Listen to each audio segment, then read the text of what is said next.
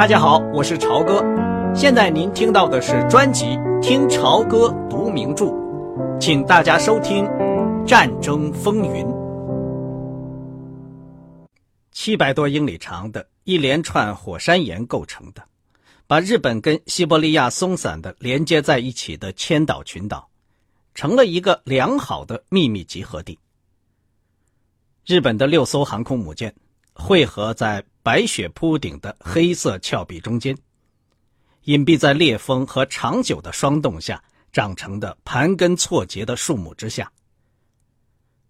六艘航空母舰上的飞行员们，在雨雪中练习着往浅水里投掷鱼雷的技术。战列舰、巡洋舰、驱逐舰、游船和补给舰也都在远远的开入。除了船上的官兵和几个日本领导人以外，没有人知道这批集合起来的舰队。当战舰向东出发的时候，只有几个舰队指挥官知道他们是往哪儿去，以及为什么要去。他们没有预定进攻的日子或者时间，他们也不能确信袭击一定会成功。舰队正在前进。以防华盛顿谈判破裂，日本的和平使节正在想方设法搞一个妥协办法，一种生活方式，一个在炮弹射出之前的太平洋停火协定。日本的妥协方法是要求美国恢复运送石油和废铁，承认日本统治东亚和把中国变成殖民地的权利。如果美国人答应这一切，舰队一接到信号就往回开，但是美国的妥协办法却要求日本人放弃对华战争，退出东南亚大陆，以换取正常的经济关系。日本的领袖们早已决定，如果这是美国人最后的不能更改的决定，那么他们就要开战。在这种情况下，就要按照原来的计划。一接到信号，就同时发动大规模进攻。这次进攻将像满天红光那样，突然照亮南太平洋。进攻时间将紧扣在一个不能更改的指定时间，对夏威夷进行空中突袭的时间。白种人在南太平洋的三个坚强据点是珍珠港、马尼拉和新加坡。日本的计划是从空中消灭美国在珍珠港的海空力量，从海上奇袭占领新加坡，在菲律宾登陆占领马尼拉，然后扫荡东印度群岛的残敌。在这以后，利用这些新得到的资源，对中国发动一次强大的攻势，占领全中国，同时击退英美的反攻。最大的赌注是。德国或者赢得这场使日本有机可乘的自相残杀的白种人大战，或者耗尽英美两国的力量，使日本最终保持他所攫取到的东西，不管德国遭遇到什么结局。包括天皇在内的日本领袖们，对于这个孤注一掷的计划会不会成功，是抱着怀疑态度的。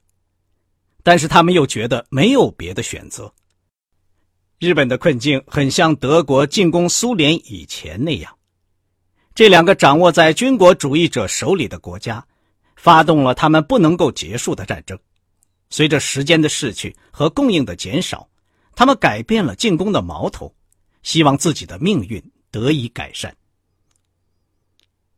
当前迫使日本人决一死战的三个理由是。他们的石油快要用完了，气候马上要变得对军事行动不利，白种人最后也有了戒心，每星期都用越来越多的飞机、战舰、高射炮、坦克和防御工事，加强他们的三个军事据点。日本在南太平洋和东亚的战时优势正在消失，除非罗斯福总统在华盛顿忽然变得温和起来。日本就不得不采取行动，要不然就不得不放弃他建立世界帝国的努力。所。以在陆海军橄榄球比赛的前一天，日本舰队已经驶离千岛群岛，开进黑色的浪涛汹涌的海洋，向着夏威夷进发。正当日本的特遣舰队向东驶去的时候，一列小得多的美国特遣舰队从珍珠港出发，向西驶去。威廉·海尔塞海军上将把十二架海军战斗机放在企业号航空母舰上，开往威克岛。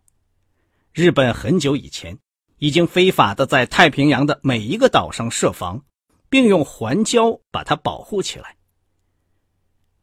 尽管罗斯福总统做了多次努力，国会始终不同意拨款在美国的岛上针锋相对的设防。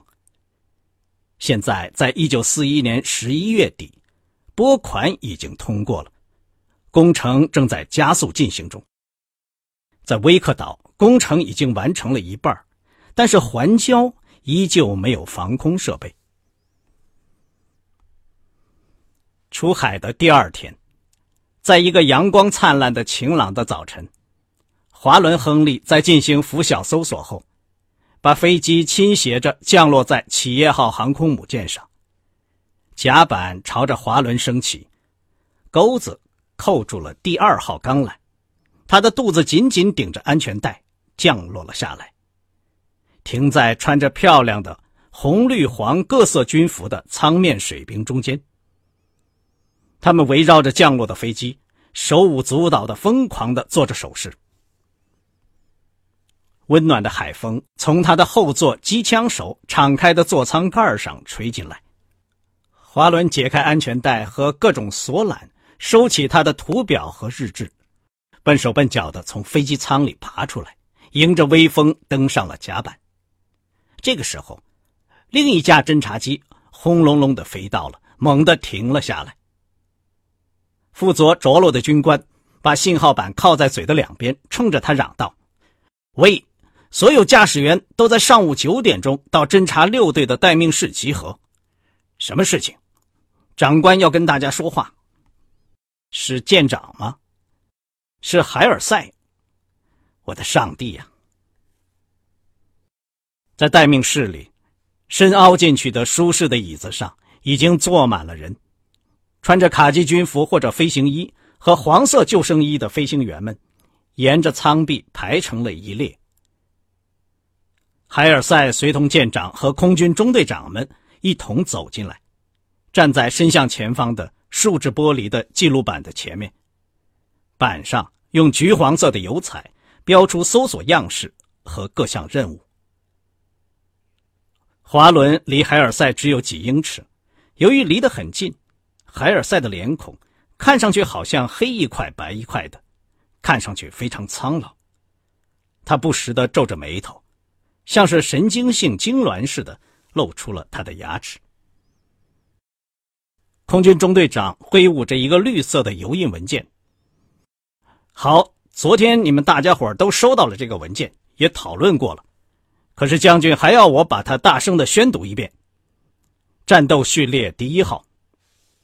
一，企业号目前正在作战情况下行动。二，不论什么时候，白天或者黑夜，我们都必须立刻准备投入战斗。三，我们可能遭遇敌人的潜艇。现在正是需要毅力和勇气的时候。美国企业号指挥官批准，威海尔赛，美国海军中将，舰队空军司令。舰长后退了一步，站在将军后面空军中队长的中间。海尔赛向整个房间扫了一眼，皱起他闪动着的灰色的眉毛。谢谢你，舰长。我听说昨天有人提出了一些问题，我到这儿是来听你们的意见的，先生们。没有人说话或者举起手。海尔赛将军情不自禁的皱起眉头。回过头去望望舰长和空军中队长们，他又向驾驶员们说：“你们为什么不说话呢？”这一问引起了一阵不自然的窃笑。我得到确切的报告，据说有人说这个文件使得你们每个人有权把美国推到世界大战中去。现在，那位说这样话的勇敢的人愿意站出来吗？华伦·亨利从舱壁旁边向前跨上了一步，大伙儿的脸都转向了他。你叫什么名字？华伦·亨利上尉先生。亨利。海尔赛的脸色稍微的温和了一些。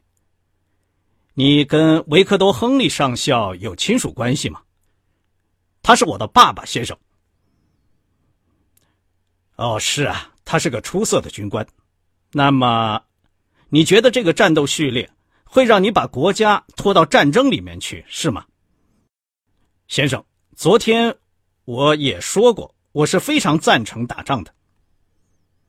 你非常赞成打仗，为什么？你是什么人？一个嗜血的刽子手吗？将军扬起突出的下巴。将军，我想咱们现在已经在打仗了，不过，咱们是双手被反绑着在打仗。海尔赛的脸上抽动了一下，挥了挥手，叫华伦站到后面去。将军双手反背在背后，用严厉的声调说：“先生们，这个部队在几星期以前已经清除了不必要的垃圾，准备随时投入战斗。据我所知，企业号上散乱的可有可无的易燃的东西都已经被清除了，只留下军官室里的一架钢琴，这是我特许留下的。我们的任务是秘密的。”在我们的航路上不会有美国的船只，也不会有友好国家的船只。我们已经警告他们避开了。我们遇到的船只都是敌人，除非我们先开火，我们也许就永远不会再有开火的机会了。所以，这个部队要首先开火。有什么争论以后再说，责任由我来负。还有什么问题吗？他慢慢的向那些严肃的年轻面孔扫了一眼。那么再见吧，先生们，祝你们搜索顺利。散会后，光着全身躺在上铺上的华伦的僚机说：“是啊，可以肯定他一点，这是个有勇气的混蛋，也可以说是个好战的老疯子。”华伦说着。把他刮脸刀上的肥皂泡甩开，要看事态的发展。在日本向东驶去的舰队和海尔赛向西驶去的舰队互相逼近的那一天，华伦·亨利采取向北搜索样式，笔直的朝着日本舰队飞行了两百英里。日本人也照例派出一架侦察机飞向正南方大约同样距离的地方。但是在辽阔的太平洋上，他们仍旧像是捉迷藏一样。在两架侦察机最远的搜索点之间，隔着几百英里没有搜索到的水面。因此，这两个舰队太太平平的驶了过去。关岛上空的光亮渐渐暗淡了。维克多·亨利从降落的非简型客机的窗户里。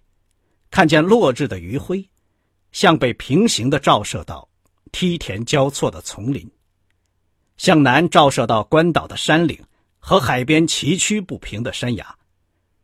朦胧的光线使景物模糊起来。关岛就像是日本银幕上画出的一座岛屿，日本人占据的一座岛屿——罗塔岛，黑压压的一片，非常鲜明的伸出在血红的天边。在暮色苍茫中，一群浑身流汗的疲倦的乘客站在入境移民棚外面。这时，一辆灰色的汽车开来了，在挡泥板上面飘动着一面美国国旗和一面镶着灿烂星光的剑手旗。是亨利上校吗？一位穿着白色军服的海军军官向他敬了个礼，把一个信封递给他。他很有把握的。从飞机驾驶员和文职人员中间认出了一位身穿青灰色薄麻布军服、佩戴海军四条杠肩章的人。总督问候您，长官。这封短信潦草的写在有金色顶饰的奶油色信纸上。关岛总督，小金利弗顿·诺伯特·托莱佛，美国海军上校。魏帕克，你好，世界上最坏的打红心牌的人，只要不在安息日，请你来我这儿喝酒、吃饭、打牌，好吗？吉普。帕克看到信上对他在安息日的小禁忌。开了这种令人厌烦的玩笑，就微微一笑。不行，上尉，对不起。等我在这儿检查完毕，到了旅馆梳洗完，总督就要吃完晚饭了。布，先生，还是让我来替您办手续吧。总督要我把你的行李，连同其他一切都带到总督府去，他会给您个房间，让您收拾整齐。总督副官将洗得笔挺的白军服上的金肩章，像魔术一样驱走了所有的困难。五分钟以后，维克多·亨利就上了总督的汽车。那些留在后面的非典型客机上，其他的乘客都羡慕地瞪着眼睛，目送着他离开了。天渐渐的黑下来，副官沿着一条狭窄而弯曲的柏油路。在岛上行驶着，熟练地避开了一些坑，却又撞在别的凹坑上，颠簸的连骨头都疼了。你们这儿没有修路设备吗？帕克问。先生，总督已经把土木工程的钱全部用来安装火炮掩体和各种小型防御工事了。他说，也许他要为这件事受绞刑，但是他的首要责任不是铺路，而是保卫这座岛。尽最大限度的努力，来保卫它。汽车的前灯在路上照见了绿色的丛林和几处耕田。先生，我们终于到市区了。汽车开过一条铺过柏油的路，街两旁是关上百叶窗的商店和几个灯光暗淡的酒吧间，叫做快餐酒店或者啤酒餐厅什么的。看上去很孤寂的士兵们，在这儿的人行道上踱来踱去。有几个水兵跟衣服穿的单薄的、痴痴笑着的褐肤色的姑娘在一起。汽车开到了一个有着美丽花草的大广场，四周是四座古色古香的西班牙式的石头建筑物，一座大教堂，一座长长的兵营，一个庞大的监狱。和一座被副官叫做总督府的华丽的大厦。维克多·亨利从一道宽大的楼梯登上了总督府的平台时，吉普·图莱夫向他招手致意。他身穿一件僵得笔挺的白色军服，坐在一把西班牙式、有着雕刻的转椅上，被一盏枝形吊灯下面的黄色灯光笼罩着。几个穿衬衫和裤子的本地人站在他面前。坐下，帕克。他指着他身旁的一把椅子说：“欢迎你来，会议开不了多久的。萨拉斯，赶快去办吧。小学生们怎么样了？他们是不是每天都在操练？这是个布置防御工作的会议。”图莱夫用一种屈尊俯就的和蔼态度，用英语或者西班牙语。跟关岛人说话，有一两个关岛人讲着一种古怪的土话，由别人代为翻译。关岛人的个儿比菲律宾人要高，外表看上去非常漂亮。嘿，帕克·亨利，那些本地人鞠了个躬，走下楼以后，总督轻轻拍了拍他客人的肩。看到你的名字在非典型客机乘客的名单上，真叫我感到意外。你要知道，在这个岛上，乘客名单一向是重大的新闻。凯特还在这儿的时候，每星期两次，他总是抢着看名单，就像看情书一样。好吧，你喜欢喝什么？喝酒，或者先洗个淋浴。来吧，咱们喝一杯吧。你到什么地方去了？怎么会来到我们这个天堂一样的岛上来？”他们俩在平台上，用雕刻的很精致的绿色的高脚杯喝着上等的甜酒。由帕格谈他的旅行见闻。托莱佛似乎对俄国的战争情况比对日本更感兴趣。帕克说道：“他在东京待了四天，他的回答只是：‘哦，真的吗？那么我来问你，你能不能在这儿住一夜？我会叫一个侍者照料你，你会过得很舒服的。’不，吉普，谢谢你，我最好还是住到泛美旅馆去。飞机起飞要看天气，我可不愿意误了这班飞机。”没问题，帕克。吉普的口气听起来他很有权利。你不走，他们不会起飞的。这件事交给我好了。刚才您听到的是《听潮歌读名著：战争风云》。谢谢您的收听，我们下次节目再见。